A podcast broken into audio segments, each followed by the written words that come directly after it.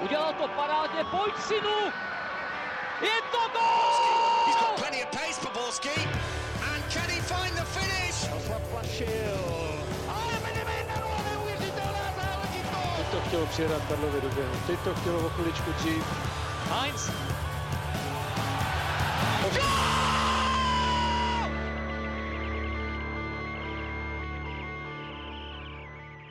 Dobrý den. Žluté kloboučky, zvláštní penalty, pohledné akce i překvapivé výsledky.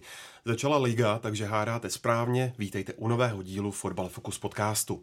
Všechno důležité, co se v prvním kole událo, tentokrát zhodnotí David Čermák z MF Dnes. Ahoj. Ahoj, dobrý den. Na svém křesílku už je taky Karel Herring z magazínu Football Club. Ahoj. A s podivným mokem neznámé konzistence nechybí ani Pavel Jaura z webu Sport.cz. Ahoj. Co to piješ? To ti nemůžu říct, zatím nás nesponzorují. Aha. A od mikrofonu zdraví Ondřej Nováček. Začít nemůžeme nikde jinde než na Spartě, která pojala start nové éry ne příliš dobře. V prvním ligovém utkání pod Václavem Mílkem Pražané padly 0-2 se Slováckem. Tak Davide, jak velká nepříjemnost to pro start té nové spartanské epochy je? To je obrovská nepříjemnost, protože myslím si, že i když se Spartě nepovedla příprava a vlastně během ní skoro nedávala góly, ani ten herní styl nebyl úplně vyladěný, tak eh, pořád lidi mají očekávání, že když hraje Sparta doma se Slováckem první ligový kolo, tak prostě musí vyhrát.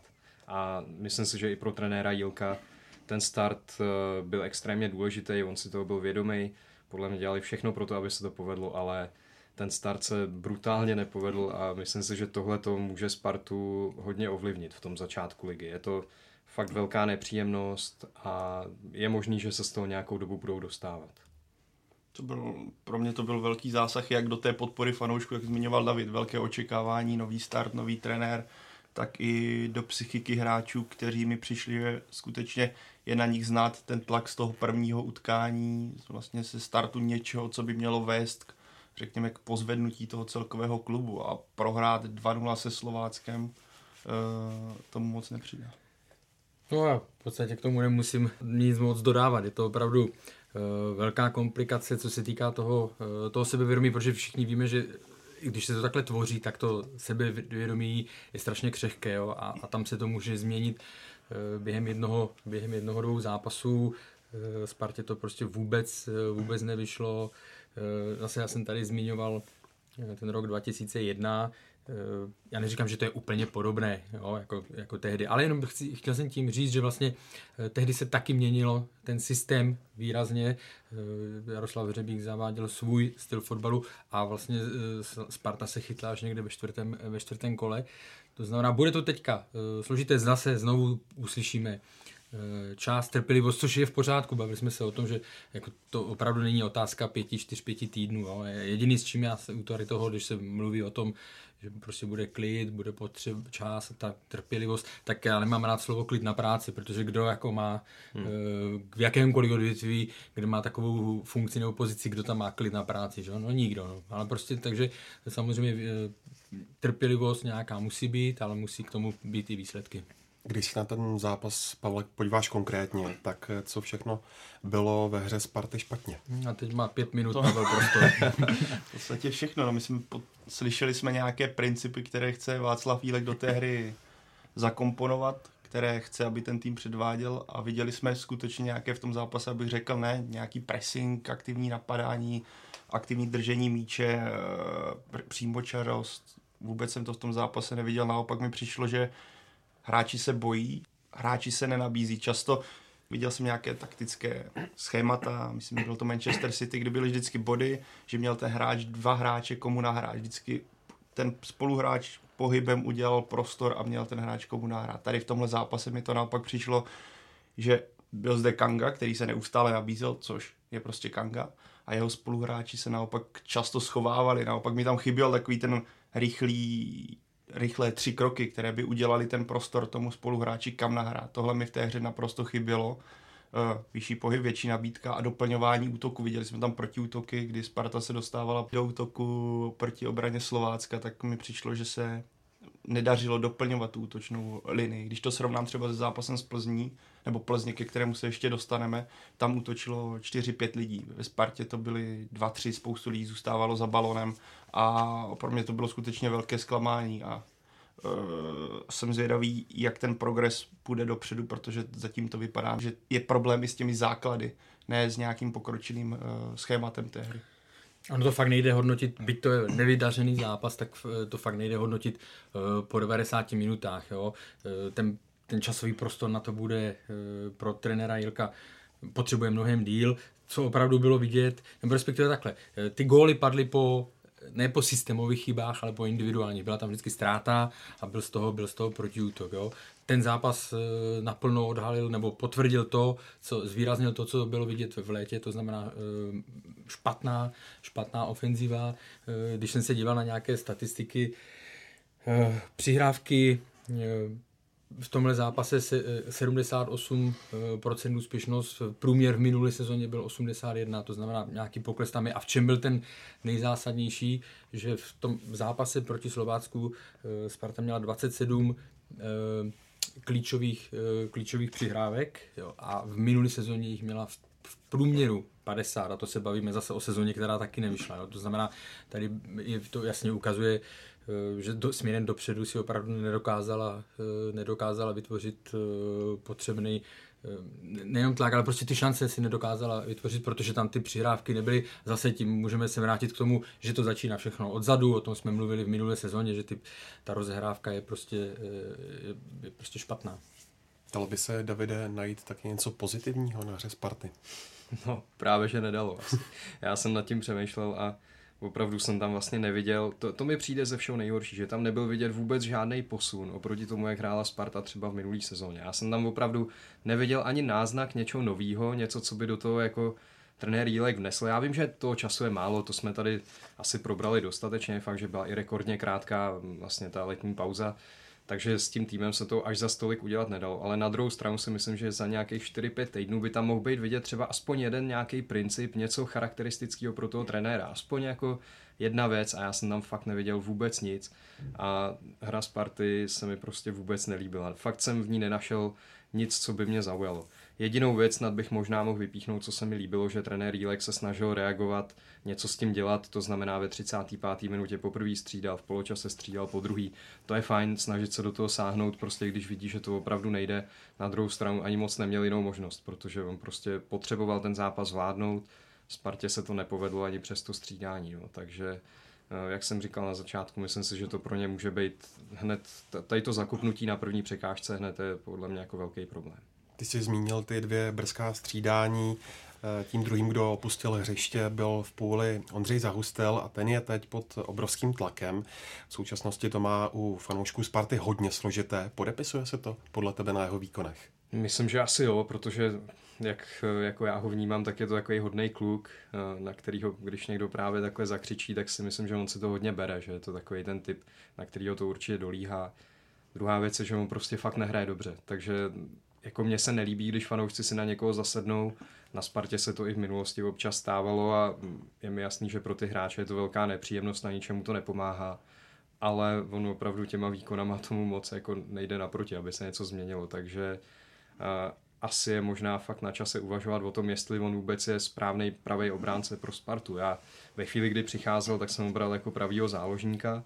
Byl to poměrně útočný hráč, který v Boleslavi dával hodně gólů tak to si myslím, že třeba je jeho post, ale na tom pravém beku mě se vlastně nikdy moc nelíbil Ondřej Zahustel, takže podle mě tohle není pro Spartu dlouhodobý řešení a asi se čeká, až se uzdraví Windheim a je možný, že už teď třeba v příštím zápase dostane šanci Michal Sáček na pravém beku. Ty jsi, Pavle, zmínil Gelora Kangu.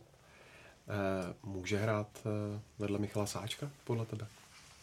No, bude pro mě z mého pohledu to bude složité. Trenér Jílek po zápase mluvil o tom, že primárně tam má hrát vedle něj Martin Hašek, od kterého čeká, že přinese do té zálohy rovněž technickou kvalitu a že ta spolupráce může fungovat. Každopádně pro mě, já to třeba se, si úplně nejsem přesvědčený o tom, že Gelor Kanga může hrát vedle takového hráče, respektive, že Gelor Kanga může fungovat bez nějakého defenzivního štíta, který to za něj trochu odedře dozadu, protože já osobně mě Gelor Kanga tím, jak je technicky schopný a jaké má fotbalové myšlení baví. Zároveň tenhle zápas ukázal, že on dozadu nikdy dobrý nebude. Ten první gol šel za ním samozřejmě a i u, toho druhého gólu, když se na to podíváme, jak ztratí Michal Sáček uh, balón, tak on, kdyby si nabral Daníčka a neběžel k tomu střílejícímu, což byl, myslím, nevím, kdo to teďka naznačoval, to je jedno, jestli to byl navrátil. Faktem je, že on běžel úplně zbytečně do prostřed, přičemž to křídlo se v ten moment odkrylo a ukázalo to podle mě to, jaký je Gelor Kanga obranář. Já ho mám prostě do útoku rád, ale myslím si, že potřebuje právě defenzivní podporu typu Martina Frýdka, nebo vidíme, co bude Manžek. Já vůbec nemám představu, jak na tom v současnosti Manžek je. Václav Fílek mluví o tom, že ho zkusí, třeba to může být výhra v, tomhle, v téhle situaci, hráč, který to tam odmaká směrem dozadu. Faktem je, že můžeme se bavit o tom, že ne, příliš nefungovalo to spojení ve středu Sáček Kanga, ale nefungoval ani Michal Trávník, který byl v tom zápase naprosto neviditelný. Uh, párkrát se tam stáhl dozadu, ale měl spoustu ztrát a od desítky typu Michala Trávníka, který v Jablonci zářil, čekáte úplně něco jiného, než to, že bude v tom zápase strašně nevýrazný. Trošku mě to připomnělo uh, Spartu, když byl Stanču na pozici desítky a, Kanga rozehrával. A tehdy se o Stančovi taky mluvilo, že je často nevýrazný, protože ta spolupráce v tomhle nefungovalo a trochu jsem si na tu situaci ve Spartě zaspomínal, nebo připomnělo mi to, protože ten střed prostě nefungoval. On teda nefungoval celý tým, celý systém, ale nějaká kooperace, nabídka, co bych se vracel k tomu, o čem jsem mluvil. Nějaká, ne zašívání se, mi tam prostě chybělo. A jsem zvědavý, jak v tomhle Sparta se posune, až přijde Hašek, uvidíme, třeba se to posune s příchodem Haška, ale ten první zápas pro mě naznačil velké nedostatky v tomhle. Karle? No, jako podstatě Pavel to řekl, eh, Pavel to řekl přesně. Eh, zmínil dvě jména, Kanga, Trávník, eh, když jsem se díval, tak oni, oni dva měli největší počet ztrát. Ono to samozřejmě pramení z jejich stylu hry, že mají nejčastěji balón, nebo se musí tohle, ale to procento těch ztracených, ztracených míčů bylo, bylo vysoké, takže jo, tam nefungovalo opravdu v tuhle fázi, v tuhle fázi nic. Hmm. Tam, a to prostě, když nemáte komu, tak nemá. A, navíc a druhá věc je ještě ta křehká, a, a ta křehká uh, psychika opravdu. Jo. Já si, uh, to, to, to, je vlastně, už se to týká toho Ondry Zahustela, o kterém jsme se tady bavili, e, přesně to popsal uh, přesně to popsal David. Jo. On samozřejmě dlouhodobě ta výkonnost je špatná, nicméně v jeho kůži bych teď nechtěl být, protože to je v podstatě on je teďka v jejich očích loser, já nevím, jak on moc eh, sleduje, snad ne, jo, sociální sítě, eh, ale obecně se to samozřejmě k němu nějakým způsobem musí, eh, musí dostat, když stadion aplauduje, jakmile uslyší, že vystřídal, tak to, to jsou věci, které vás, které vás prostě srazí, že jo. Celkově ten tým je křehký, já si vzpomínám na jedno, a pak stačí opravdu jedna věc, jeden gól inkasovaný a, a, a jako srazí vás to do kolena. Já si vzpomínám, když Slávia vyhrála to derby tenkrát na letné, ještě e, s Vláďou Šmicem 4-1 a tenkrát Sparta byla v těžké situaci, v kotel byl proti hráčům a vyvěsil tam transparent výhra nebo a, a nakreslili tam sekeru nebo něco takového tam myslím bylo. A Vláďa Šmicer po zápase právě vyprávěl, že když to viděli vlastně, když vyběhli na ten trávník a viděli ten transparent, tak si říkali, prostě když jako dáme první gól, že je to fakt uh, hodně srazí na zem, protože jsou nervózní, že jo, nejsou vůbec na tom dobře a, a tak, to, tak to i bylo, že pak vlastně Slávia odehrála jedno z nejlepších derby, nebo výsledkově určitě jedno z nejlepších derby uh, v české historii. On se stal hromosvadlem té negativity, když se nedaří, tak na něj to padá. Já souhlasím s klukama, že on by měl sedět, jenže Vinham se zranil, což měl být pravý back číslo Hlavně jedna. u něj nevíme, jak a na tom bude. Že? Tak, to, to je další věc. Navíc teoreticky tam mohl hrát Sáček v tomhle zápase, ale Martin Hašek měl uh, nemoc. Plus Sáček není úplně typickým pravým bekem, takže ono není moc kde brát a zase si nemyslím, jak někteří píšou, že by mohl tam hrát dorostenec místo Zahustela, vyšlo by to na stejno, já si to nemyslím, já si myslím, že Ondřej Zahustel pořád jisté kvality má, akorát když vidím ten obrovský tlak, eh, co kolem něho je, kdo by to zvládl. Možná tak Kanga by to zvládl, který je hodně, hodně věcí splachovací a přišlo mi i na něm, že když zavinil ten první gol, takže to bylo na něm chvíli znát, že to na něj lehlo a to je Kanga. Pak, jak Karel zmiňoval, když to byl vlastně asi největší aplaus spartianských fanoušků za ten celý zápas, když vystřídal Ondřej Zahustel a je to dáv, no, tak ten je, je v těchto věcech nekontrolovatelný, ale je to, přijde mě to až příliš tvrdé. Bylo to, myslím, Michal Kadlec, kdo to zažíval před ním ve Spartě, který když nastoupil, tak to bylo v podstatě to samé. A neříkám, David to popsal přesně, on jemu se prostě nedaří, ale že by zasloužil až tak tvrdý hate a v podstatě nefandění jemu osobně, to zase mi nepřijde. Navíc pořád je to rozhodnutí trenérů a vedení, vedení klubu, jestli ho v tom týmu chtějí mít eh, nebo ne, že jo. Když to řeknu blbě, on za to nemůže. Že. Pořád, pořád je to hráč vašeho týmu, kterého byste měli podpořit, i když ne, se jako prostě já chápu, že prostě tak dávají najevo eh, nějaký eh, nes, jako nesouhlas s výkonností, to zase na to fanoušci právo To mají, protože to- ten hráč jsou zvyklí, musí hrát pod tlakem, to tě žene nahoru nebo tohle, ale vždycky je pak samozřejmě nějaká, eh, nějaká míra a, a vždycky na to říkám, že si člověk musí představit, nebo by si měl představit sám sebe v té roli toho, který dostává tu sodu. no. Já ještě, jestli můžu být doplnil jednu věc k tomu středu zálohy, jak jsme se tady bavili, tak asi není to omluva, jo, ale Spartě hrozně chybí Bořek Dočkal. To prostě za tu dobu, myslím si od, od doby, co přišel trenér Stramačony, tak Sparta hrála zajímavý fotbal jenom v době, kdy se vrátil Bořek Dočkal. Ty tři zápasy, kdy prostě porazili Plzeň, nastartovali tu jarní sérii, kdy vyhráli tuším šest utkání v řadě. Potom, co se zranil, ani předtím, tak, tak prostě Sparta nefungovala, neladila a myslím si, že to je pro Spartu obrovsky důležitý hráč. A možná i to je problém, že se všichni hrozně upnuli na ten jeho návrat. Všichni čekali, s Božkem Dočkalem to půjde, teď to bude skvělý, ono to tak opravdu bylo, ale ve chvíli, kdy se zranil, tak Sparta nemá náhradu, nemá nikoho, kdo by to usměrnil na tom hřišti. To prostě, to nejde o to jenom vzít to na sebe, jako to dělá Kanga, ale usměrnit i ty spoluhráče. I Kangu. Prostě i, i Kangu, přesně tak trošku to uklidnit, dát tomu myšlenku, být jako taková ta prodloužená ruka toho trenéra, což si myslím, že Bořek Dočkal by plnil ideálně tady tu roli a někdo takový teď Spartě prostě hrozně chybí. A vzpomeňme si na ten zápas Plzní, kdy byl dočkal s Kankou vedle sebe. Hmm. Fungovalo to. Což fungovalo, ale tam byl přesně ten moment, kdy ti hráči si neustále se nabízeli. Zrovna oni dva fungovali na bázi dej míč, naběhni, dej míč, naběhni, neustále si dělali prostory, kde oni se můžou v tom středu hledat a fungovalo to naprosto skvěle a Plzeň to nestíhal. Teď to absolutně chybělo.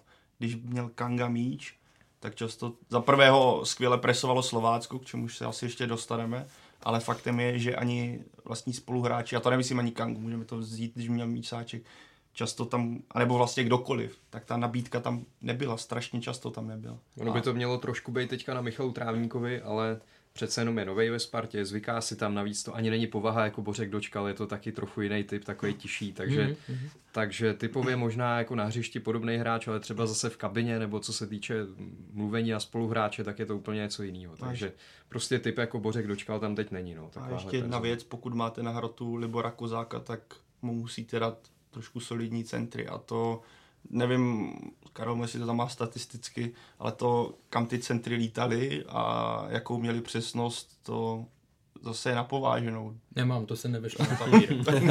Jeden byl dobrý za celý zápas, od Hanouska, myslím, jak tam, jedin, jak to tam byl jediný centr a potom tam nasadíte dva hroty a kolik, kolik jako ty věže dostali centrů na hlavu, aby se tam poprali v tom vápně. Já si nepamatuju skutečně, jak tady zmínil David. Jediný centr, který s- skutečně stojí za zmínku, byl v první půlce po skvělé rychlé akci, která asi vlastně, to byl asi signál toho, jak by Sparta měla hrát, rychlá přihrávka do křídla, Hanousek eh, na Kozáka, ale od té doby, že by dostal někdo z nich eh, balón na hlavu, kdyby měl okamžitě zakončovat, ani jedna.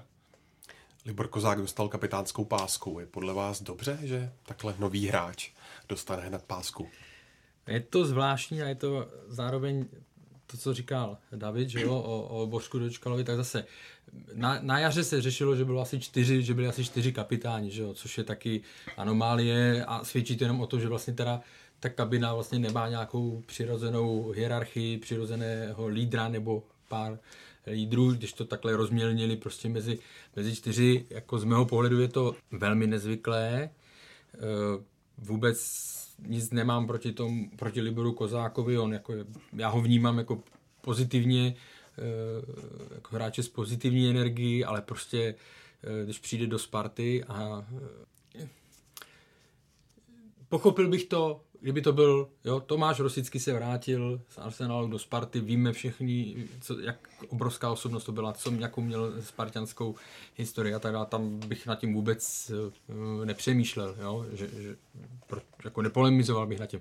A tady to je zvláštní, opravdu to zase jakoby uh, něco naznačuje, že v té kabině teda vlastně není, nebo nebyl, když vynecháme Božka Dočkala, nikdo, kdo by si tu pásku uh, zasloužil nebo kdo by si ji mohl uh, nárokovat. No, je, to, je to zvláštní. A na druhou stranu, když jsem si jenom v rychlosti projel, a možná jsem na někoho zapomněl, v rychlosti jsem si projel tu sestavu, tak uh, tam na mě nikdo nevyskočil. No, jako, že bych tak. řekl, ten by měl mít, jo, poroží máte. No, takže Přes, to, ale do, dokumentuje to vlastně to aktuální rozložení v té kabině, jako my, my složení. To, my to můžeme tady rozporovat, že Libor Kozák dostal pásku, ale kdo jiný vlastně jí měl mít? Jako já, když hmm. jsem o tom uvažoval, tak to mohl být teoreticky třeba Štětina, který to je možná napadlo takový, mě to jako, jediný jméno, co dejme tomu vůdčí typ, ale jinak teda hmm. já, já, opravdu nevím. Mě tam nenapadá, nebo ještě možná ten Matěj Hanousek, ale taky je to hráč, který je tam půl roku, on možná umí zařvat, je to podle mě docela jako do budoucna třeba možná vůdčí typ, ale, ale přece jenom není to úplně ten kapitán, kterýho se člověk představí. A on vlastně kromě Boč, Bočka dočkala, teď fakt není ve Spartě žádný takový typ. Martin Frídek je pro Václava Jilka teda kapitán, jak jsme se dozvěděli. Já ani, ani o tom nejsem přesvědčený, že to je úplně jako ten, který by tomu měl šéfovat. Ale, ale trošku to pochopím, jako pochopil bych to, že je to taková z plusy i z mínusy nějaká uh, osobnost, jako myslím na hřišti mínusy, že prostě uh, má věci, které mě se uh, nelíbí, ale dokázal bych to, uh, dokázal bych to pochopit. No. Jako, jak zmiňovali kluci tady ty faktory, proč, Libor, proč je to vlastně překvapivé Libor Kozák. Na druhou stranu zároveň taky zmiňovali tu druhou věc a pro mě věc, kterou asi nevíme, nevíme, jak on působí v kabině. On může být extrémně vůči typ a může, máte hráče, co přijdou do kabiny, můžou tam být týden, dva a přesně víte, že to bude lídr jako prase. Což je případ třeba Delichta z Ajaxu, kterému je, Jasně. řekli bychom si, 19-20 let takový hráč nemůže mít kapitánskou pásku, ale on ji má, protože je extrémní lídr, má to v sobě. Já nevím, jestli tak... Ale Libo... v tom tak to jo, ale jako je to zase extrém, ale, ale může... Já jsem říkal, že vlastně Libor jako na mě dělá uh, pozitivní uh, dojem, že to je pozitivní typ hráče, nebo tohle uh, úplně ho jakoby lídra, já, já ho vnímám jako lídra v Liberci, když byl, hmm. jako jednoznačně, jo, ale když přijde člověk, nový člověk, jako hráč do Sparty a není to úplně, jak jsem říkal, ala Tomáš Rosický, tak hmm. je to prostě Jako je to zvláštní, ale může tam být skutečně faktor k té kabiny, kde on může okamžitě zapadnout s tím stylem, říká, hele kluci, on to zažil spoustu, byl v Anglii, byl v Itálii, takže může skutečně ten tým nějakým způsobem se snažit dirigovat, takže v tom směru pro mě to i je pochopitelné, hmm. ale já nevím, jak v té kabině je. To já nedokážu na to teďka odpovědět. Pokud je tak, jak jsem to teďka popsal, tak to pro mě není vlastně problém, protože takový hráč vás vede, ať je tam týmu ne, týden nebo rok. Já to zkusím zhrnout. Jako pro mě to je pochopitelné, že to dostal v tom zápase proto, že jsme pročítali nebo hmm. projížděli a nikoho jsem tam vlastně míčo nenašel. Ale chci říct to, že to zároveň to uh, jakoby poodhaluje nebo, nebo popisuje tu situaci to... v, té, v té kabině spíš, že tam nedostatek, žádná, nebo tak, jako, ne, lídru, ne no. situaci v kabině, že by byla nějaká negativní, ale že tam není dostatečný počet uh, počet lídrů. Byť víme, že ti, ti dva, nebo kteří by to měli, tak uh, tam nejsou, tak byli zranění. Nebo. Tentokrát jsme vám posluchačům dali taky prostor na Twitteru, abyste uh, položili nějakou otázku a Jakub Zagar tak učinil. Cituji. Podcenilo vedení a trenér Sparty obranou čtyřku i vzhledem k objektivním rizikům, které vidí každý. Nesmyslná sázka na Zahustela i přes jeho v uvozovkách formu, neperspektivní Kaje jako lídr nově vznikajícího týmu a má Štětina nějaké silné stránky pasující k výběru letenských. Tak něco už tady zaznělo, ale něco ještě můžeme uh, rozebrat. Podcenili, no tak uh jako oni udělali, eh, Sparta podepsala Davida Lišku, že jo, eh, s tím, že eh, vypadal nejlíp, že by to mohl být on, kdo to, kdo to potáhne, ale zase jo, doufáme, že bude jako z jeho pohledu, protože si prošel velmi těžkými zkouškami, že bude co nejdřív fit, jako ready pro, pro celý zápas, ale na druhou stranu zase by bylo bláhové si myslet, že nastoupí, nastoupí David Liška a problémy Sparty v obraně jsou vyřešeny. To samozřejmě, nebo si ne, nepředpokládám, že by to tak bylo. Jo. Takže e, stopery podepsali, nebo stopera podepsali, jako kdyby byl čistě teoretický e, a šlo to, no tak Sparta v podstatě by musela tři stopery poslat pryč a, a, a tři, stopery, e, tři stopery nakoupit, protože prostě o Lukáši Štětinovi jsme se bavili celou sezónu. On má své přednosti, co se týká agresivity, co se týká soubojů. Rozehrávka to určitě není. Uh, Uroš Radakovič, uh, v té první sezóně to nevypadalo, že by mohl mít na, uh, vlastně na Spartu. Uh, Kosta jako stoper je velmi uh, nevypočítatelný, tam nevíte, co vám, co vám udělá. Takže je to... Zvláštní je, že poslední dva stopery, které Sparta udělala, tak že Panák má zdravotní, dlouhodobé zdravotní problémy, Lišku taky kupovali s vědomím, že vlastně bude potřebovat čas, jo? takže v tomhle asi, v tomhle asi mohlo být vedení, řekněme, ne, pružnější, no, ale je to, tohle je složité. No. Nemyslím si, že by to podcenilo, ale, ale ten výběr Hmm. Vlastně potřebujete stopera, který bude připravený na začátek sezóny, no a to v tomto případě nebylo. Zároveň je také těžké zase to vedení tepat, když vezmeme, kolik hráčů vypadlo. Tady se pořád, nebo často se zmiňuje, jak bude vypadat Uroš Radakovič pod vedením Václava Jílka, kdy v Sigmě to fungovalo. On se zraní v prvním zápase, takže když to vezmeme Kosta zraněný, Radakovič zraněný, Liška, má velký potenciál podle mě vést obranu Sparty ale není dostatečně na tom zatím fyzicky dobře, nebo respektive dostává se do toho, takže že z toho vyplynul Štětina Kaja, já bych to úplně nenazýval podcením, spíš vyplynutím situace. Ta obrana, řekněme, tří čtvrtin může hmm. být jiná, až se všichni uzdraví, až bude hrát vpravo Winheim, až nastoupí Liška, třeba Radakovič bude hrát vedle něj, to asi uvidíme, ale a tak téma Kaja, já si myslím, že za prvé on má takovou smlouvu, která se strašně i to mě zbavuje, to, ta představa, že to bude snadno, je hodně naivní. Zároveň v jeho postavě zrovna ten zásadní problém toho prohry nevidím. Jako jediná věc, co mě u něj hodně překvapilo, kolikrát klouzal a nebyl sám, což eh, zase není tak často k vidění, aby hráči tolik padali. Věřím, že to mohlo být trochu měkké, ale na to by měli být hráči připravení tím, že si to hřiště zkusí dopředu. Ale a ta rozehrávka občas nebyla dokonalá, ale že by v tom prohraném zápase se Slováckem měl něco proti přímo defenzivní práci. Když nepočítám rozehrávku, tak eh, úplně ne, nepřišlo mi, že by dělal nějaké velké kiksy. Ale ta situace s tou Marotkou je ve Spartě tak hmm. enormní, že se těžko tady budeme řeš- mluvit o tom, proč to, proč to. Až, až všichni budou zdraví, tak se můžeme bavit, jak, jak skutečně obrana Sparty je silná a co dokáže. Už jsme tu rozebrali, co všechno dělala Sparta špatně, ale co naopak družina Martina Svedíka ze Slovácka dělala dobře, že uspěla. No, tak hrála fotbal, který uh, pod Martinem Svědíkem umí hrát, Slovácko, to znamená uh, takový typický fotbal, řekněme, organizovaná obrana, uh, disciplinovaný výkon, dobré napadání a protiútoky. Jo. Zase, když jsem se díval, oni na Spartě Slovácko provedlo nebo vyrazilo do 20, do 20 protiútoků, což je vysoké číslo.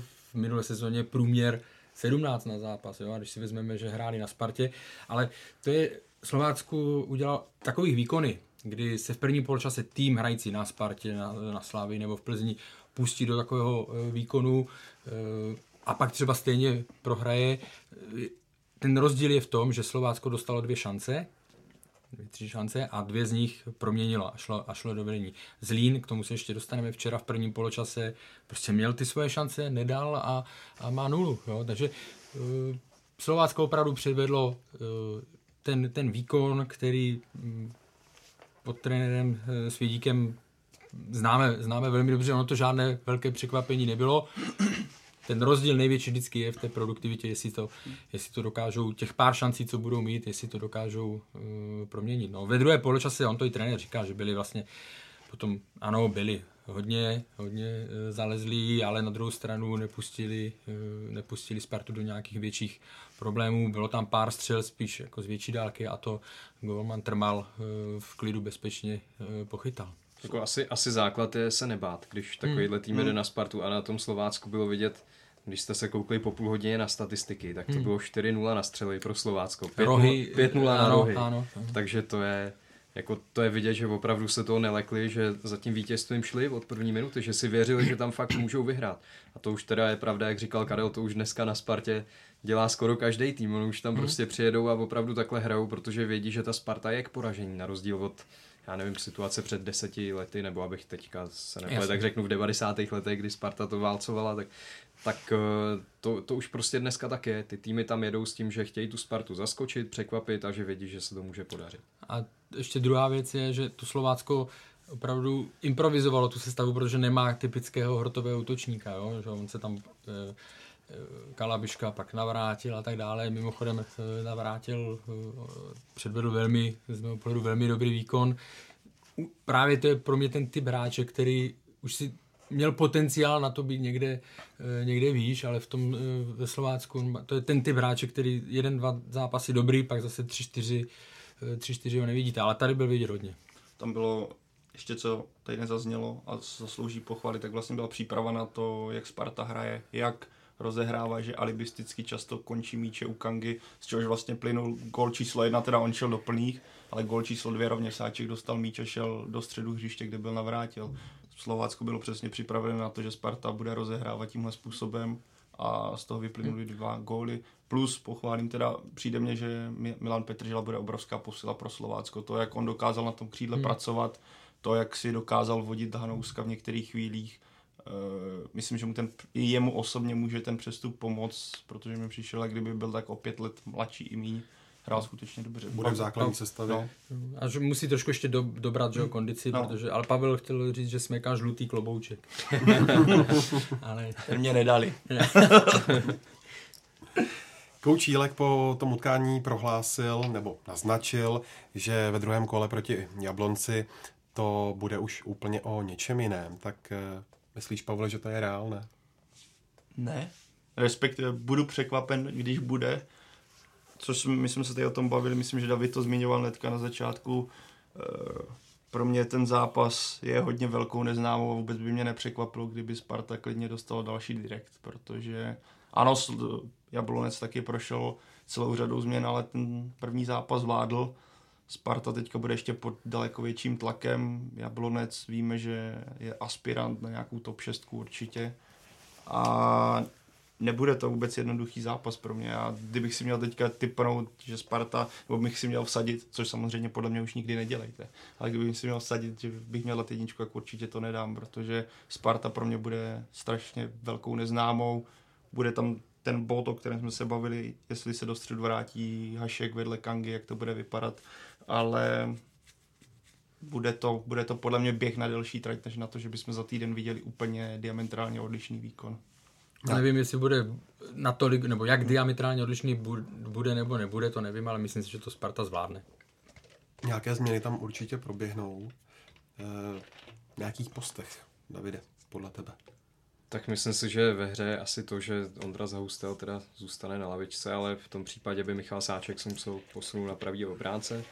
Uh, možná je i ve hře třeba změna rozestavení, protože, ale to je spíš jako můj uh, návrh, nebo ne, ne, to je asi špatně říct, ale můj, můj nápad jako... Posíláš na Spartu návrh. Přesně tak, že mně se Sparta prostě víc líbila ve chvíli, kdy tam měla ty dva útočníky, aspoň o trochu víc teda, než v tom prvním poločase, kdy tam byl Kozák úplně sám. Myslím, že s Tetehem by to třeba i výhledově možná mohlo fungovat, ale tam je zase ten problém, že Sparta má hodně středových hráčů a co hmm. potom s nima? To prostě, to zůstane strašně moc středových hráčů na levičce, teď ještě dokonce jsem si přečet, že chtějí snad, eh, nebo jednají hmm. o tom, hmm. že by mohl přijít ten Abildgard eh, z Dánska, tak eh, to, to mi přijde, zase je to podobný typ, zřejmě jako třeba Martin Hašek, Martin Friedek, je to prostě defenzivní záložník, Přijde mi, že už tam takových typů je docela dost, že... Mm, a vrátí se ti Manžek, že jo, ještě na Ještě se vrátí Manžek, což otázka je, jestli no, zůstane, ale, ale jako Václav Fílek o něm mluvil hezky, tak je možný, že zůstane. Takže to, to je jedna věc, jestli změní rozestavení nebo ne. Já asi spíš čekám, že ho nezměněj, ale přišlo by mi vlastně rozumný, kdyby to zkusili.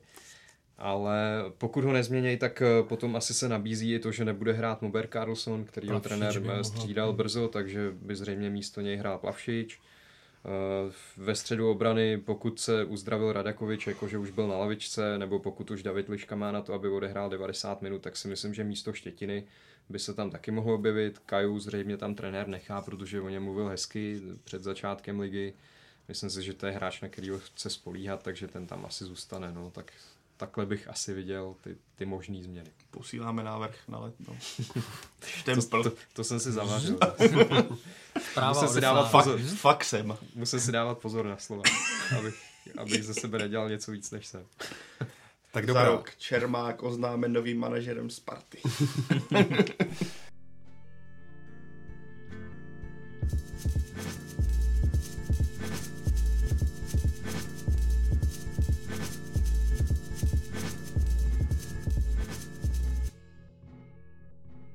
A teď se pojďme podívat na Baník. Ten eh, prožil podobně nepovedený start do ligového ročníku, protože padl doma s Libercem 1-2. Karle, Baník měl eh, tristní jaro a čekalo se, že teď by se tedy mohl zvednout. A nepřišlo ti, že ostravští spíše naopak pokračují v takovém je- samospádu.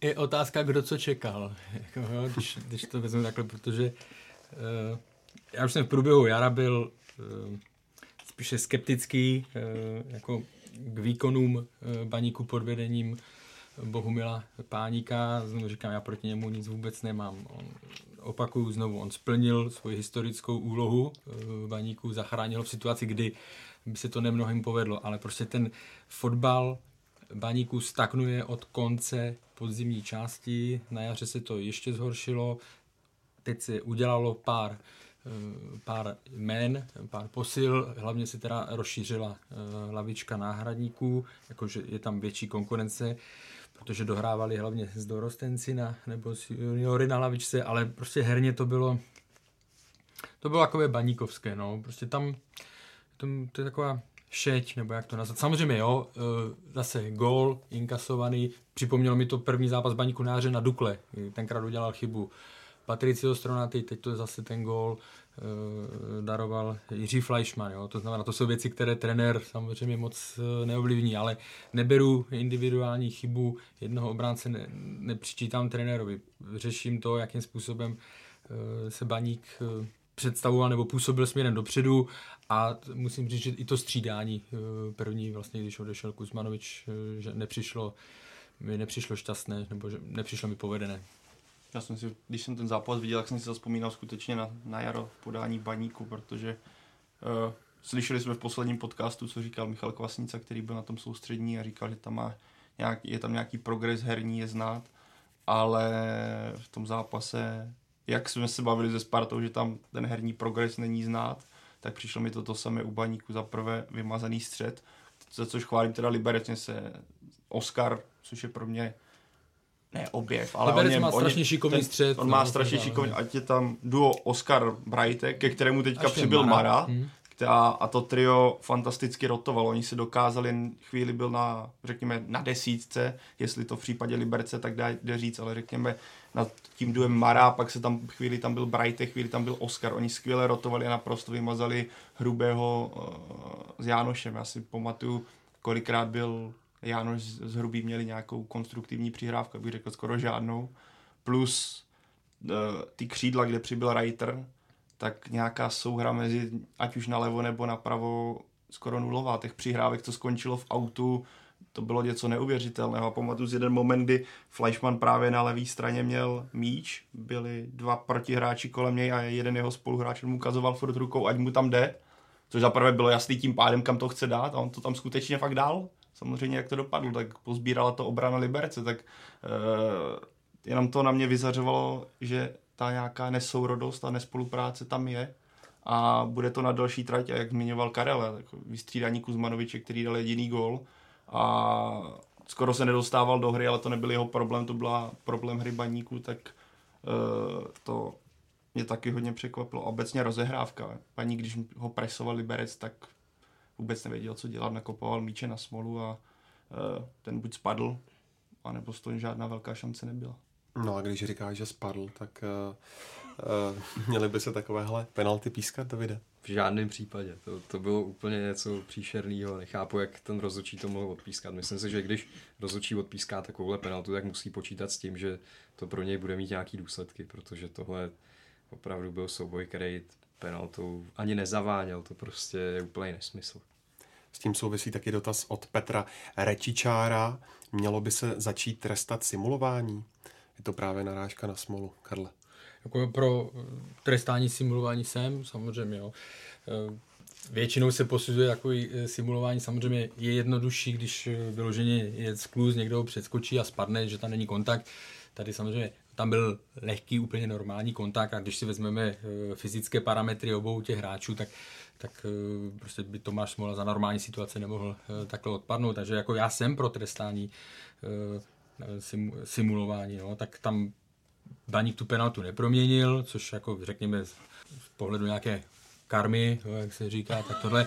Na druhé straně samozřejmě eh, Roman Potočný eh, ten to taky hodně, taky hodně přihrál, ale tam prostě to hrábnutí to v rukou, eh, tam bylo vidět, to padl pak ten klíč rozhodující gól, že jo, takže obecně by se tady ty věci mohly, nebo měly, jo, mělo by se proti ním bojovat, protože to, prostě to je směš, je, je to až úsměvný nebo směšný, nebo já nevím, jestli trapný, prostě když jako chápu, že hráč chce vyhrát. Chápu, že proto někdy si pomůže i tohle, ale vlastně v podstatě, jo, když jsem, já nemůžu říct, eh, jak to vypadá, protože kdybych byl v těle v kůži 1,95 m vysokého frajera, měl bych tolik kilogramů a pak se tam zkusím nasimulovat penaltu tím, že po lehkém souboji prostě odpadnu, tak já nevím, no, tak by mi to přišlo takový trapný. trapný. trapný. Jako, já jsem penalta, nebo nechci hájit simulování svoli, já totiž nejsem si jistý, jestli to bylo simulování, protože nevím, jak on sledoval míč, víš co, třeba jo, měl pohyb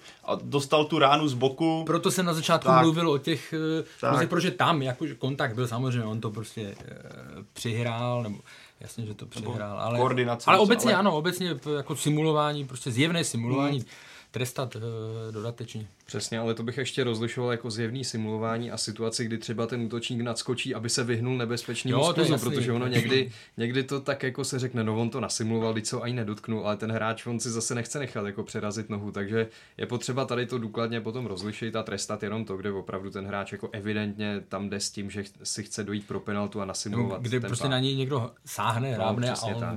se propne a lehne, že jo. Ty už si to, Pavle, trochu naznačil. Bude podle tebe fotbal, který bude předvádět Liberec teď pod Pavlem Hochtychem jiný než eh, pod Žoltem Horňákem? Já bych řekl, že i musí být vzhledem k tomu, že Liberec bez kozáka nemá úplně typický hrot, který, nebo respektive má musu, ale byste úplně, ne, není to útočník číslo jedna. A teďka v tom zápase hrál chvíli Pešek, pak hrál chvíli Potočný myslím, že Liberec si bude muset trošku zvyknout na nový styl a bylo to znát, protože uh, já teda teďka nevím statistiku včerejšího zápasu, ale bylo hodně znát, že Liberec se snaží hrát hodně po zemi, hodně uh, nějakou pozvolnou kombinací, protože jenom jediný tým tým měl v tomhle kole víc přihrávek než je Liberec, a to byla Plzeň, která měla 420, Liberec měl 400 přihrávek za celý zápas, takže to ukazuje, že Liberec zatímco minulý rok nebo minulý, minulý jaro se snažil hodně centrovat na Kozáka, tak teďka tohle v podstatě mizí tady tahle herní situace, protože nebudete centrovat na Peška proti Stronátimu a proti Procházkovi, to jste prostě bez šance. Také to bylo znát, Liberec si to sice dokázal vykombinovat, ale posledních 20 metrů kolem brány bylo dost mizerných a když se podíváme na těch situace, z kterých Liberec dal gol, tak to je obrovská chyba, standardní situace, kdy necháte potočného na první tyči, takže tohle bude pro Liberec úkol, jak tuhle situaci řešit, ale mě, mě vlastně Liberec, pokud mu Baník dal šanci, tak bylo taková jako zajímavá, v první půlce to bylo hodně znát, měl takový schéma, stopeři, mezi které se dostal Oscar, nákup do křídla na nabíhajícího beka, a který si to snažil vrátit do středu a potom tu kombinaci rozvíjet po zemi už tam. Jestli to bude fungovat a jak to bude fungovat, to asi uvidíme až v dalších zápasech, ale faktem je, že Liberec bude muset určitě změnit svým způsobem styl, pokud nekoupí, já nevím koho. Někoho. No, nekoupí, no. Něko, no tak, anebo se mu, musí nestane okamžitě, mu nesedne jeden zápas. Ale to řekl krásně. No, jak vycházíme z toho, no. z nějakých eh, zkušeností eh, majitele, eh, týkající se ohledně majitele Karla a jeho přestupové politiky, ale pod žoltém horňákem Liberec byl jako hodně urputný, hodně jako odzadu, že jo, a samozřejmě spolehal na Kozáka, jak si říkal, tohle pod Hovtychem Pavlem by to mohlo být fotbalovější a samozřejmě budou hledat cestu, protože jak si zmínil, oni tam mají dva, tři útočníky, vlastně Pázler, Musa a Kuchta a trenér stejně zvolil variantu, uh, improvizoval. Jo? To znamená, tam ta důvěra v ty útočníky nebo řekněme, nebo spokojenost, nespokojenost s jejich kvalitou je na začátku evidentní, takže uh, uvidíme, jak se dál.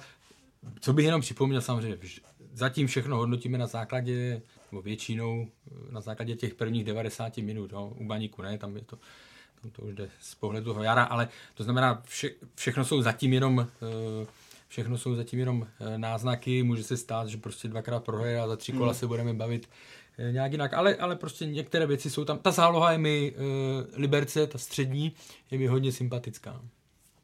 Kouzelný ještě do toho Karlovi řeknu, Eh, je kouzelný, co Mara všechno dokáže. Konec minulé sezóny hrál stopera, ne, už... teďka hraje... On hrál i. Eh, na, v jednu fázi hrál i le, před tou nehodou hrál i levého beka, jo, no. když ho nepotřeboval. To znamená levý bek, stoper, eh, kdekoliv pomalu může v záloze, takže... A navíc, když u něho, on je takový robustní, vypadá to, že není úplně agilní, není úplně koordinovaný, ale když vidíme, co on dokáže technicky zvládnout, i v tom zápase na baníku bylo to znát, když si dovolí některé kličky. Mě, on je jako poziční, nebo herně mě on hodně baví. A vzbuzuje i respekt, že, hmm. soupeřů, protože ta postava eh, jednak je... Nechcete jít s ním do střetu úplně. No.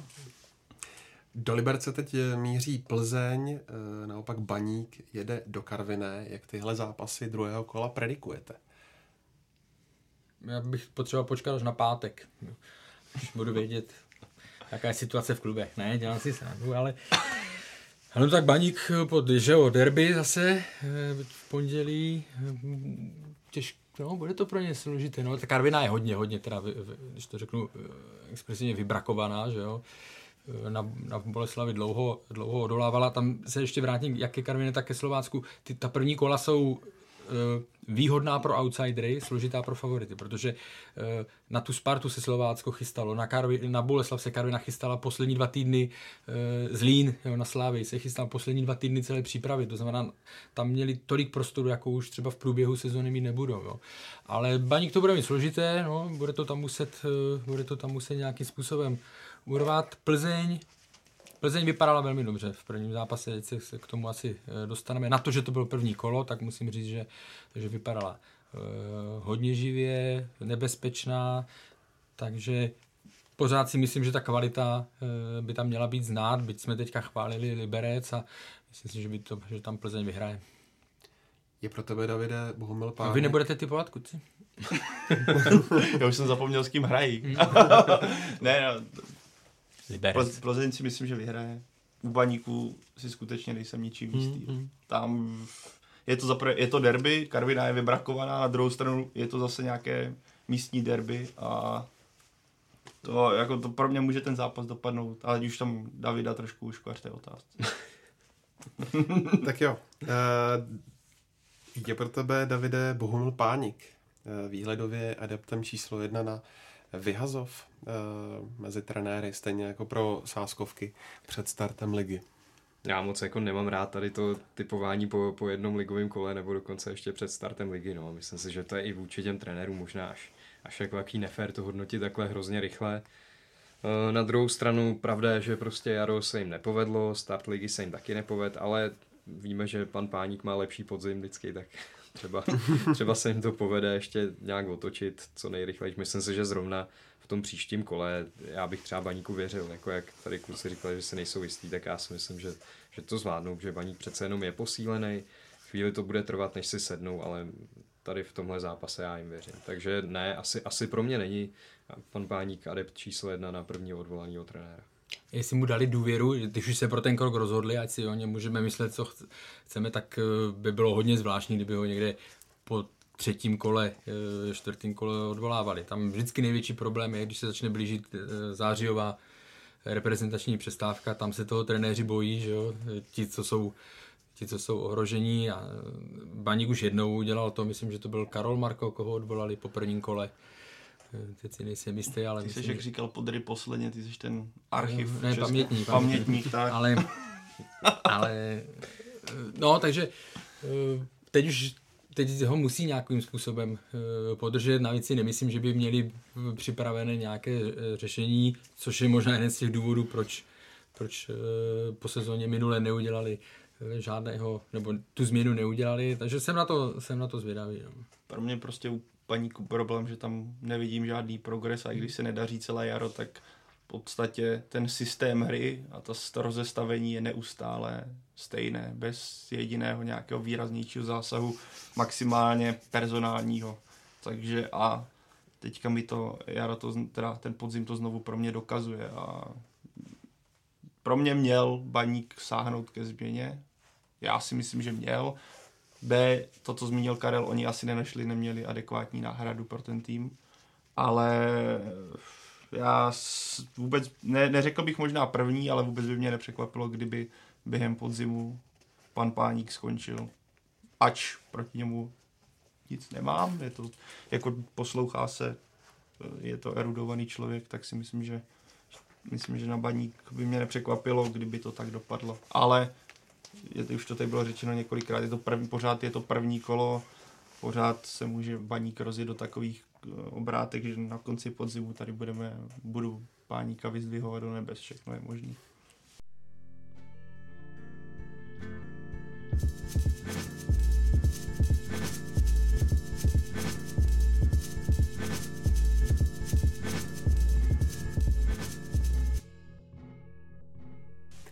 Tak se pojďme podívat i na další dění v Lize. Cestu za obhajobou začala úspěšně Slávia.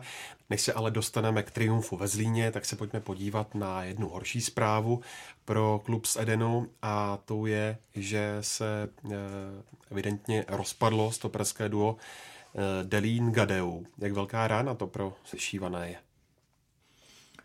No obrovská, my jsme se o tom bavili, eh, my jsme se o tom bavili minulý, eh, minulý týden, že pokud by ta situace nastala, tak je to, tak je to uh, velký problém, řekněme, víc v tom krátkodobém horizontu, než v tom, než v tom dlouhodobém, jo? protože jako kdyby jsme to vzali čistě, čistě ekonomicky a pokud platí, že, pokud platí, že Gade odchází do, do Chentu, protože tu informaci o tom klubu konkrétním ještě Jaroslav Tvrdík v době, kdy jsme to natáčeli ještě na Twitteru nezveřejnil, tak eh, za téměř 30 letého hráče dostat 4,5 milionů eur stopera, to ekonomicky není špatně. Ale samozřejmě víme, v jaké situaci se Slávia, eh, se Slávia nachází. To znamená, eh, půjde do boje o ligu mistrů s novou stoperskou dvojicí.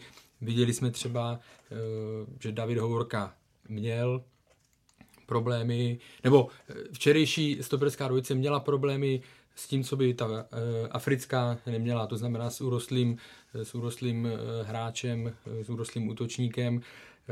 Zase, jo, nemůžeme říct, že je to úplně špatně, protože jak Ondřej Kudela, tak David Hovorka jsou šikovní hráči, oni budou muset změnit Slávy a budou muset změnit styl. Oni můžou hrát teďka sice vyšší, vyšší lineu, protože jsou oba dva schopní rychle zareagovat, rychle přepínat, ale samozřejmě bude tam Eh, bude to právě rozdíl při bránění tady těch eh, robustnějších hráčů, bude tam rozdíl, to taky už jsme minulý týden říkali, eh, při, při standardních situacích.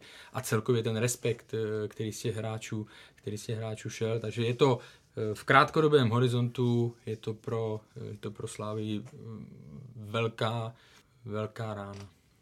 Dlouho to přitom vypadalo, že alespoň Gadeu zůstane, jenže v úterý ráno šéf týmu Jaroslav Tvrdík oznámil, že kamerunský stoper Slávy víceméně vypekl, že je uličník a místo domluveného kontraktu míří právě do Belgie. Tak Davide, máš k tomu nějaké info?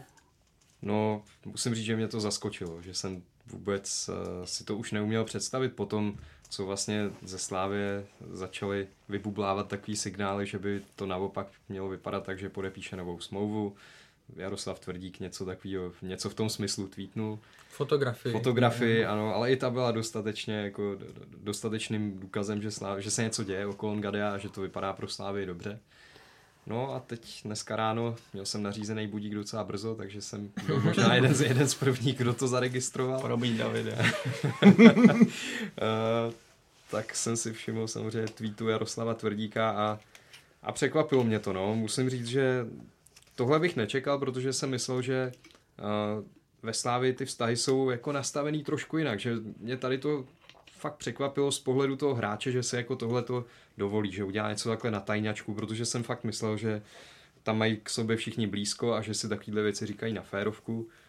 Takže z tohle pohledu to určitě překvapivý je. Na druhou stranu, že se Mikel Gadeu chce někam posunout, to, to bylo patrný asi už v zimě.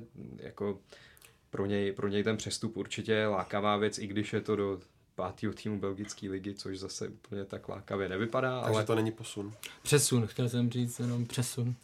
Protože za to tě budou chytat, za to tě budou No. chytat, za slovíčko posun. Tak posun, posun to pro něj asi bude finanční a, a jinak si myslím, že sportovně asi jako belgická liga zřejmě je trochu výš než česká liga kvalitou, jo, ale je třeba si uvědomit, že to je tým, který skončil fakt, jestli se nepletu na pátém místě, belgický ze čtvrtý nebo pátý, takže rozhodně má daleko k lize mistrů, zatímco ve Slávi, Slávi od něj dělí jeden, od ní dělí jeden dvojzápas, takže pokud eh, měl Gade jako sen ligu mistrů, tak se s ním teď možná rozloučil v tuhle chvíli, ale jako, jako rozumím té jeho motivaci samozřejmě, chce si vyzkoušet po čase něco novýho, ale fakt mě to spíš překvapilo jako ten způsob, jakým to bylo oznámeno a jak vůbec to vybublalo na povrch, že uh, já bych čekal, že prostě Ngade a Slávě se nějak dohodnou na nějaký rozumnější cestě. Tohle to je takový jako rozchod ve zlin, no, což, což je překvapení.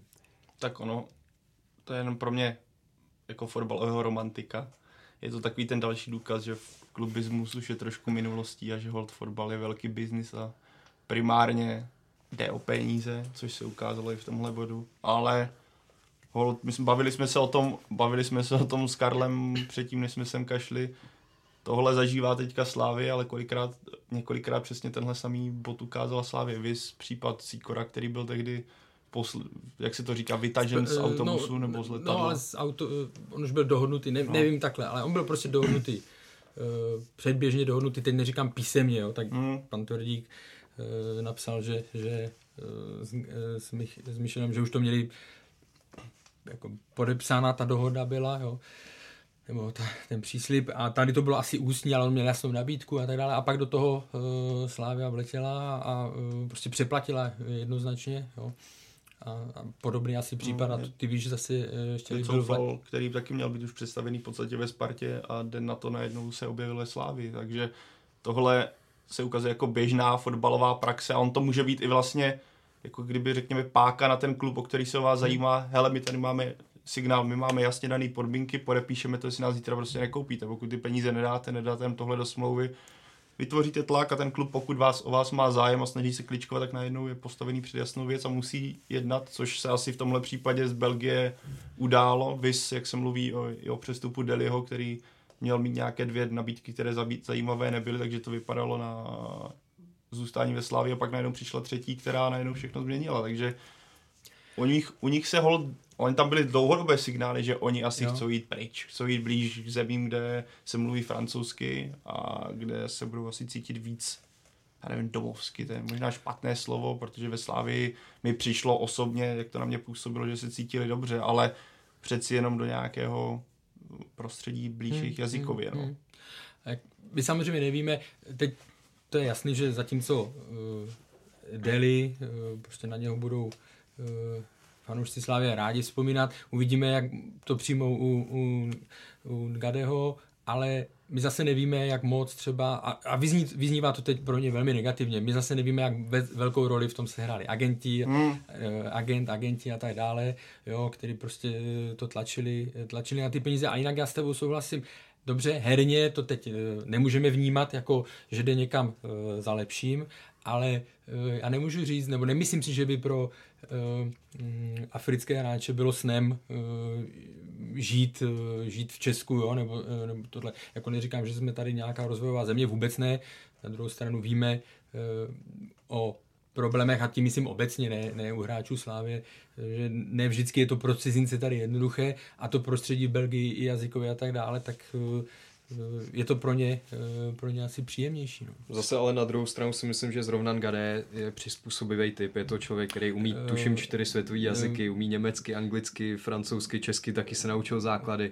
Takže jako myslím si, že tohle asi, to, to by nebyla ta hlavní motivace, to, že se mluví v Belgii francouzsky, nebo že, že to tam bude mít takový jako uh, rodinnější, nebo jak to říct, že, že prostě se to tam líp sedne jako pro něj, ale spíš bych tam asi viděl možná ty finance. No, No, to, ta- to bude asi já nemyslím, důvod. že to bylo a- hlavní no. důvod, jako tady to, ten No, jazyk, jasně, ta, jazyk ale- a tak dále. Ty finance vždycky jsou na prvním místě, že jo.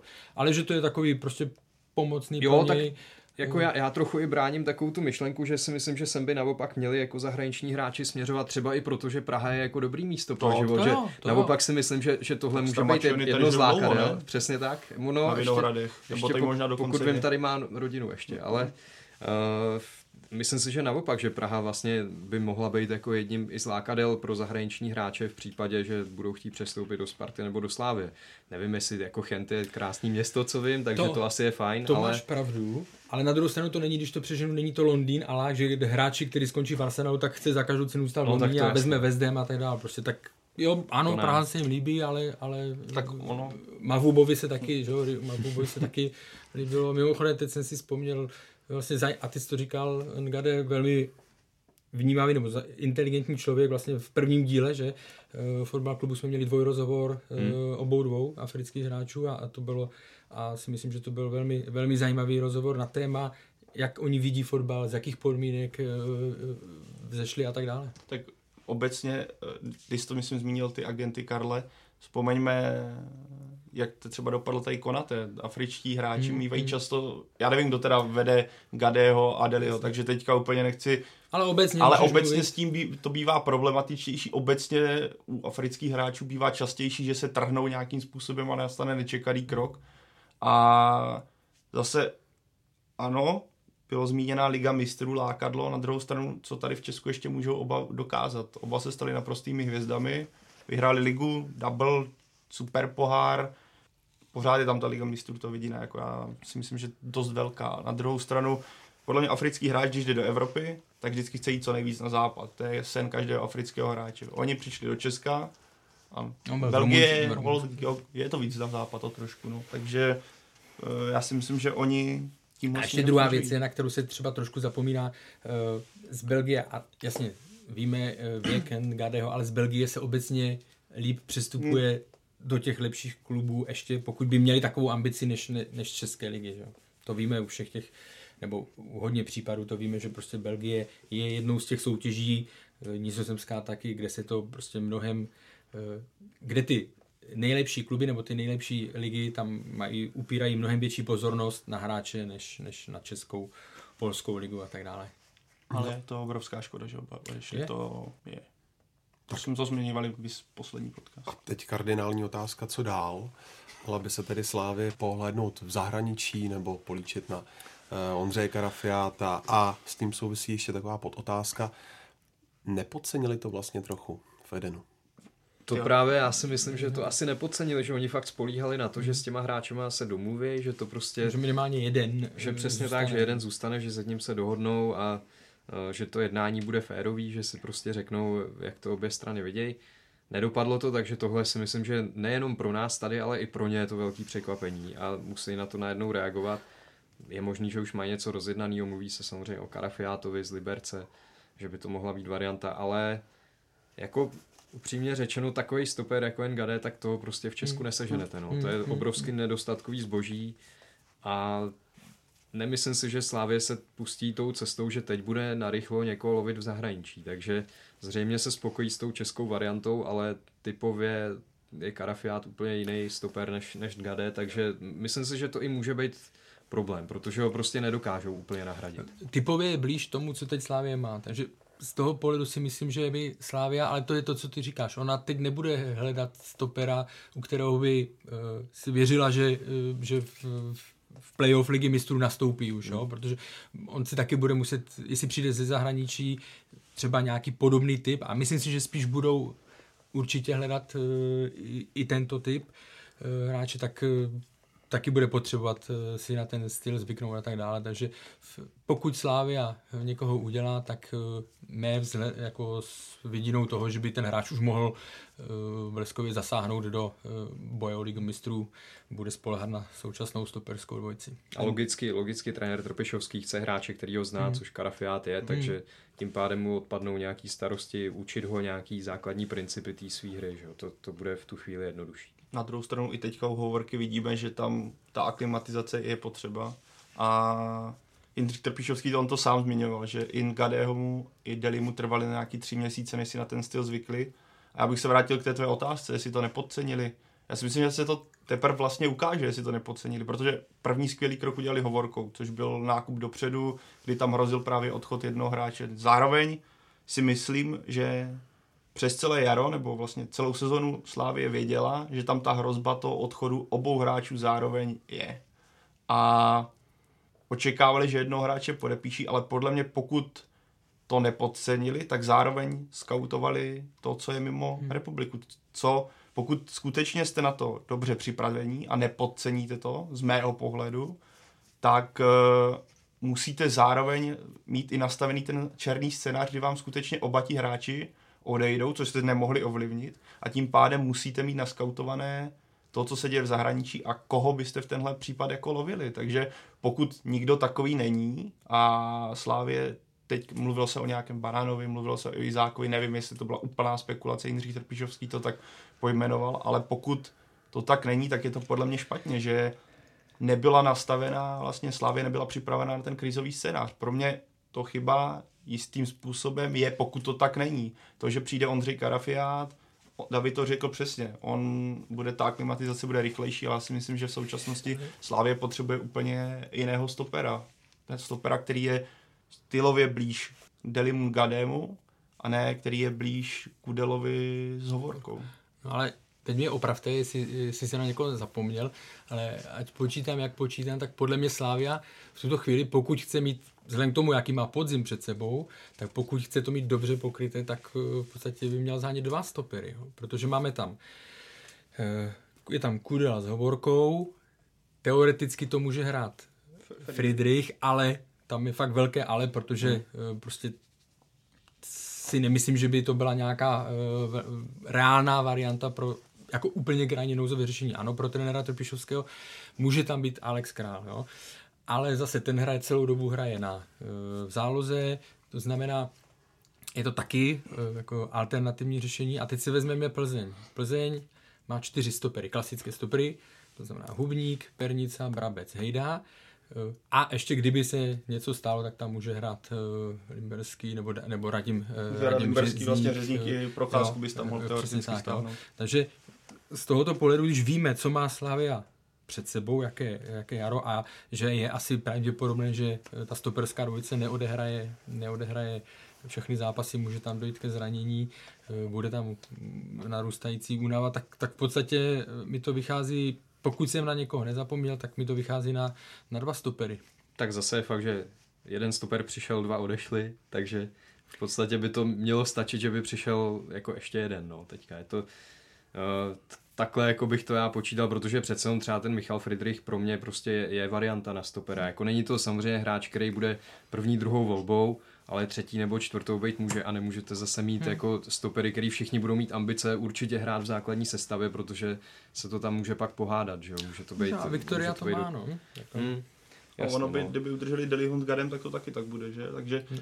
já jsem zvědavý, tohle jsem skutečně zvědavý, jak Slávě vyřeší, protože pro mě je to obrovský jako ani ne v České lize, to neřešme, tam Michal Frederik může v klidu nastoupit a, v klidu se to uhraje o tom. Teďka z nás... Bavíme se o, přesně tak, na no, úrovni no, evropských Teď se bavíme na eh, úroveň evropských Čes, ambicí, jo? Nebo... Český ambice si myslím Slávě má pokrytý úplně v klidu. Sice teďka ten zápas ve Zlíně, k čemu se ještě teďka dostaneme asi, ukázal, že tam v té defenzivě jsou okénka, ale Slávě je natolik silná, aby to zvládla.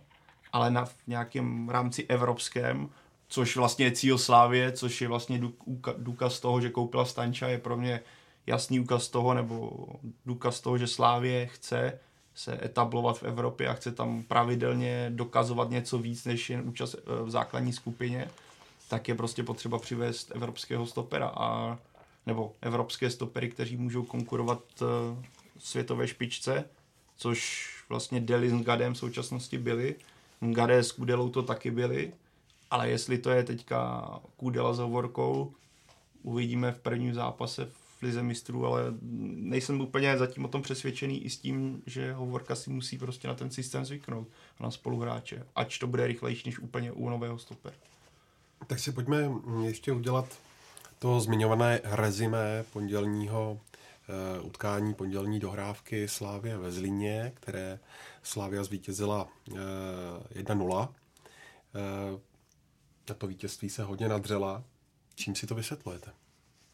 první zápas bývá vždycky ošemetný, plus musím říct upřímně, že mě Zlín hodně překvapil, jak do toho zápasu, a myslím, že teda překvapil i slávisty, jak do toho zápasu šel, protože takový pressing v Česku se úplně jen tak nevidí a jak dokázal Zlín prvních 45 minutách vlastně neustále napadat rozehrávku Slávy a systematicky promyšleně, tak eh, ono to teda u Josefa Caplára se dá čekat, tak on není trenér, který by to měl hra, takticky zavřít a přizpůsobovat se soupeři. A takže Slávia s tím měla obrovské problémy, nedokázala přecházet tu linii napadající. Plus pro mě v takový moment třeba potřebujete opřít se útočníka a tomhle Mick van Buren úplně nefungoval. Pro mě byl v tom zápase víceméně úplně nulový. A tohle byl v podstatě kámen úrazu celé hry Slávě, která se přesto nedokázala, nedokázala se s tím napadáním vyrovnat. Takže to byl vlastně první poločas a důvod, proč Slávě se tak trápila. Navíc, tak Karel to tady zmínil, na začátku Slávy by měla, možná bychom se tady bavili úplně o jiném výsledku, pokud by teda Antonín Fantíš proměnili, kterou ze svých šancí, zejména ta první je pro mě to se prostě musí dávat, ten balon vám, teďka nevím, jestli mu to skákalo, nebo to měl na zemi, každopádně tam se stačilo akorát si vybrat stranu a ne to trefit do prostřed brány, no. Ty se pak korigoval, eh, ale mě to nepřekvapilo, ten, eh, ten Zlín právě pro kvůli jménu eh, nebo osobě trenéra, jo? to znamená, tam se to dalo, předpokládám, že na ně vlítnou a platí to, co jsme se bavili o Slovácku. Zlín velmi dobře připravený na Slávii, jo? šli do toho, šli do toho naplno, ale na rozdíl od Slovácka eh, nevyužili ty své šance a to je pak eh, velmi složité. Správně si zmínil útok, podle mě to je teď největší slabina. My se bavíme o stoperské dvojici nebo o stoperech, ale největší slabina v Slávě je útok, protože Mick van Buren prostě sympatiák, bojovník, dravec, ale jeho je mnohem užitečnější, když jde na posledních 30-20 minut, kdy se tam, kdy Slávia prostě se tlačí, musí do toho Eh, šlape tam do toho, tak je v tu chvíli mnohem užitečnější. Yusuf ukázal včera to, jako, že může být opravdu uh, dobrá posila pro Slávy, ale on prostě u něj bude záhada, jestli se někdy dostane na, eh, na tu schopnost odehrát v tomhle tempu, co Slávia potřebuje, 60-70 minut, jo? protože on je, eh, on je zralý nebo zdravý, zatím připravený na, na 30 minut, na, na, na 35 minut jo? a to je, to je problém. Bohemka s tím měla celé jaro problém. Jo? On přišel samozřejmě po mistrovství eh, Asie zraněný, ale pořád tam bylo delší, dlou, dost dlouhé období na to, aby se dostal zpátky do té uh, fyzické kondice, aby mohl nastupovat v základu, aby mohl hrát 70 minut. Nehrál, jo? nebo minimálně. Takže teď bude čistě záležet na něm, protože Stanislav teď se po dlouhém zranění to taky uh, půjde spíš pozvolna, taky, uh, taky to nebude a zatím uh, Milan uh, Škoda, který měl uh, velmi dobrou přípravu, alespoň podle těch hlasů uh, ze Slávě, tak, uh, tak se zranil. No. Takže problém Slávě v tuhle chvíli, když vezmu i ligu, tady jsme se u stoperech bavili, že směrem hlavně k Evropě, tak je na pozici útočníka. To souhlasím. Mně to přijde taky úplně, uh, jak, přesně jak to tady Karel říkal, no, že mě i překvapilo, že vlastně nepřivedli žádného nového útočníka, kromě Usufa, který ale to už byl jako dopředu domluvený nákup. Hmm. Tak jsem čekal, že ještě se tam někdo objeví, ale zase je fakt, že prostě Slávě je taková, že nechce třeba odepisovat hráče, ať už Eh, Milana Škodu, který tam má obrovský jméno, působí tam léta a je to hráč, který pořád třeba tomu má co dát v určitých hmm. zápasech a nechce odepisovat ani Tesla, který byl dlouhodobě zraněný, chce jim dát nejdřív tu šanci, aby se ukázali, jestli se do toho znovu dostanou. Uh, ale já jsem čekal, že prostě někdo do toho útoku ještě přijde, no, protože si myslím, že třeba na, na tu Evropu je to trochu málo. Slávy v tomhle podle mě unikátní, když se podíváme jako projdeme si Evropou, kolik klik nemá nějaké top 5 střelců jako svého útočníka, moc jich nenajdeme. Jako Slávě to loni zvládla skvěle, díky Tomáši Součkovi, díky Stochovi, kteří tam sypali gol za gólem, teda zejména Stoch na podzim. Ale jak říkal David, v Evropě už to eh, z dlouhodobého hlediska by se strašně hodil útočník, který, o kterého víte, že se můžete opřít gólově a Slávě na to má schopnosti hlavně ho do těch šancí dostat. No. Já, pro mě jako Jusuf je strašně zajímavý hráč, ale zase, jak Karel říkal, teďka v České lize má problém vydržet 35 minut, pak jak to bude vypadat v lize mistrů. A zřejmě, zejména on by v tom prvním poločase byl skvělý, protože on dokáže si na, na zádech podržet hráče, hmm. on dokáže ten míč má skvělou techniku, takže dokáže ten míč v těžkých momentech skrotit a rozdat ty balóny. On má výbornou vizi i na přihrávky. Když se podíváme, jak on se dokáže otočit s míčem a vidí ty uličky nebo ty kolmice, kam on dává, kam se dá dát míč, to v Česku těžko pohledat takového útočníka, ale potřeba za prvé zapadnout a za druhé mít tu fyzickou sílu na to, aby vydržet víc než 40 minut v tom tempu a pokud tohle nepůjde dlouhodobě, tak to prostě pro Slávy může být zase bavíme se spíš o té evropské části, tu českou. Já si myslím, že oni nějak umlátí, ale, ale v té evropské konkurenci to může být dlouhodobě jeho hlediska problém. no. Ještě se podívejme na Plzeň, ta zvítězila eh, jednoznačněji, Olomouc zdolala 3-1. Byla to, Karle, výkonem jiná Viktorka než v té poslední sezóně? Tak eh, já nechci říkat, že byla jiná, úplně jiná, nebo, eh, nebo okolik, ale byla. Na, jak už to tady zaznělo, na to, že to bylo první kolo, tak byla mm, velmi, velmi přesvědčivá, velmi, velmi dominantní, nebezpečná, rychlá. Jo, to, že si tam vlastně dostala do gólového banka, vzniklo po jedné chybě v obraně, že prohraný souboj, faul eh, Lukáše, Lukáše Hejdy, takže, eh, ale dokázala na, tohle, dokázala na to velmi dobře zareagovat, pomohla jí eh, červená karta pro Olmouckého Jakuba Junise, takže Pravá strana výborná, že? Řezník, Řezník s Kajambou, Aleš Čermák, asi se k němu taky ještě dostaneme tři, tři asistence, levá strana fungovala, takže Krmenčík, byť nedal, byť nedal gól, měl tam eh, dobré momenty v takové té druhé, třetí přihrávce, jo, že koncovka mu ještě nevycházela, ale dokázal tam hrát balony, stáhoval na sebe hráče, takže eh, a opravdu, když se podíváme na tu, na tu pestrou lavičku náhradníků, to ještě na, eh, na tribunu musel jít Adam Hloušek, že jo, a, a tak dále, tak to vypadá, vypadá to zajímavě, jo, Ne, nebudu říkat, že je to jiná nová Plzeň a tak dále, protože zase se bavíme o 90 minutách, ale, ale to, co se vlastně očekává, ten efekt, který ty příchody mají mít, tak v tom prvním zápase eh, to naznačili, že by to mohlo fungovat. A pro mě bylo velký benefit i to, že Plzeň se dokázal, když zatáhla se Sigma, že dokázala se hmm. dostávat i do té zatažené obrany.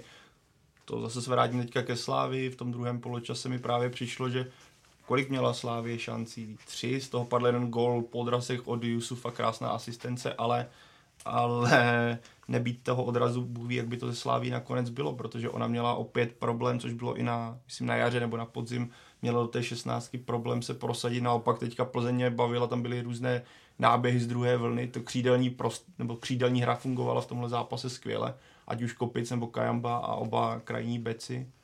A musím říct, že zatímco Plzeň jako kdyby v minulé sezóně jela na takovou tu dvojku, trojku a nebyl tam žádný velký rozdíl, tak teďka ta život z toho týmu byla výraznější. Přijde mi, že jako že skutečně ten nějaký čist, čerstvý vzduch do toho týmu, co byl nafoukán, tak uh, hnedka v tom prvním kole se projevil. A konkurence samozřejmě, hmm. že jo. Máme tam otázku na Olomouc?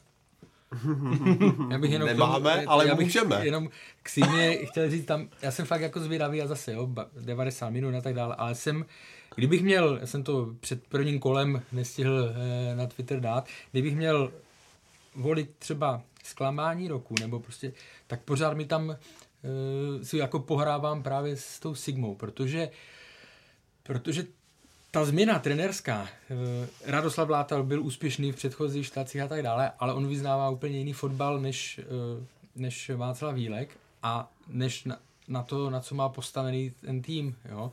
Eh, Ty hráči, to jsou, nebo většina z nich jsou technický, technický hráči, kteří prostě jsou silní na míči a tak dále a on po nich bude chtít velmi jako přímočarý, agresivní fotbal a, a to jim některým těm hráčům e, nemusí, nemusí sedět, takže nevím, jestli z nich dokáže vyndat ty jejich přednosti, které, které oni mají. Sám, sám jsem zvědavý, jakým způsobem e, v tom budou, budou šlapat a samozřejmě osla, jako odchod Lukáše Kalvacha pro ně bude oslabením. To byl krásný ná- návrh proti Olomouci, nechtěl zlomený nos, to, to kamarádi.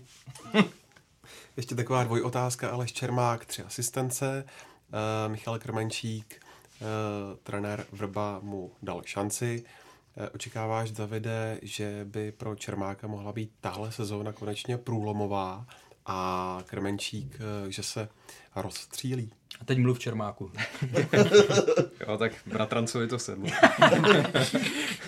no já vždycky, když mu vyjde zápas, tak říkám, že to je můj bratranec a když mu nevyjde, tak se k němu nehlásím, ale, ale tentokrát mu to teda vyšlo výborně a já myslím pořád, že to je hráč, který má obrovský potenciál. On, musíme i vzít v úvahu, že on byl vlastně kapitán 21, tý silný 21, kde byl Patrik Šik a uh, dostali se na euro. On tam teda nebyl, víme proč, asi všichni to si pamatujeme, mm. ale uh, i v té kvalifikaci byl opravdu stěžení postavou toho týmu, takže já pořád trošku čekám, kdy se tady do té formy vrátí. Myslel jsem si původně, že i pro Spartu by to mohl být zajímavý hráč.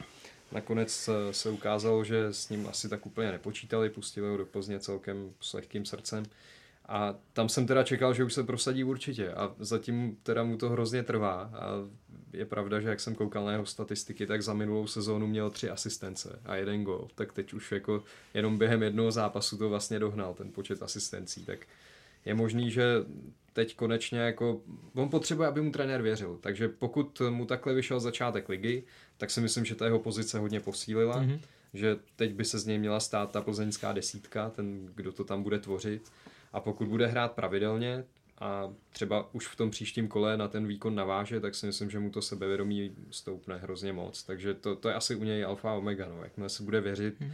tak on na to prostě má, aby byl zajímavý hráč třeba i z pohledu reprezentace. Jako fakt si myslím, že ty jeho možnosti jsou velké. A jemu chyběla konzistent, konzistentnost těch výkonů, jo, protože on jeden, na jeden dobrý tři, tři průměrný nebo špatný. A otázka je, jak velký vliv se hrál v tu chvíli se hraje to, co ty říkáš, že vlastně on věděl, prakticky měl jistý, že po eh, jednom odehraném zápase špatným, eh, že si vrátí na lavičku, takže to bude, ale moc se mi líbila právě ta trojice Kajamba, Čermák, Kopic, oni vlastně můžou měnit pozice, on si to i Aleš Čermák pochvaloval, jo? že prostě si mohli měnit pozice, protože všichni tři jsou schopni hrát v tom středu, takže se tam tak prolínali a, a bylo to znát, že s tím Olomouc měla, měla problémy a on teda ty přihrávky byly opravdu eh, fakt chytré, promyšlené, bylo to eh, velmi dobrý výkon od Jemu podle mě pomohlo, o čem jsme se bavili, ten dynamičtější a aktivnější výkon Plzně, respektive, že tam bylo víc pohybu, že to nebylo takové statické, kdy on přebíral dřív na, na, na jaře, přebíral míče vlastně ve stoje a tomu moc nesedělo. Já si myslím, že pokud bude takhle se Plzeň prezentovat i nadále, tak by z toho mohlo profitovat i Čermák.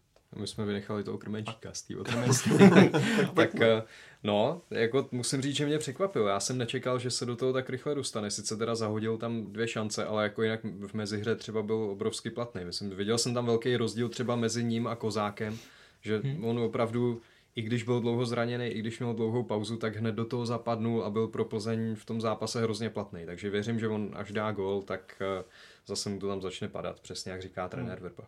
Jako on tam měl, myslím, že jednu šanci určitě by hmm. měl hmm. dávat a teďka myslím, že to byla ta třetí, teda by přišlo. To byla jasná gólovka, která se musí proměňovat a na něm je znát taková ta deka, no. ale tak on, až to odšpuntuje, tak si myslím, že to tam začne padat, protože on chce jak šílenec, ať by to úplně vidět, ten by nejradši byl všude a nejradši by střílel úplně což do všeho. Což je někdy ta brzda. No, je to brzda, no, nevím, je znát prostě, že by chtěl jako všechno, jeho. že když mu někdo nepřihraje, tak rozhazuje rukama a okamžitě nadává, ale já si myslím, že on se do toho dostane, no. To je stejný u Čermáka, on by taky potřeboval teda gól, když mu to tam ale... pouštěl Krmenčík.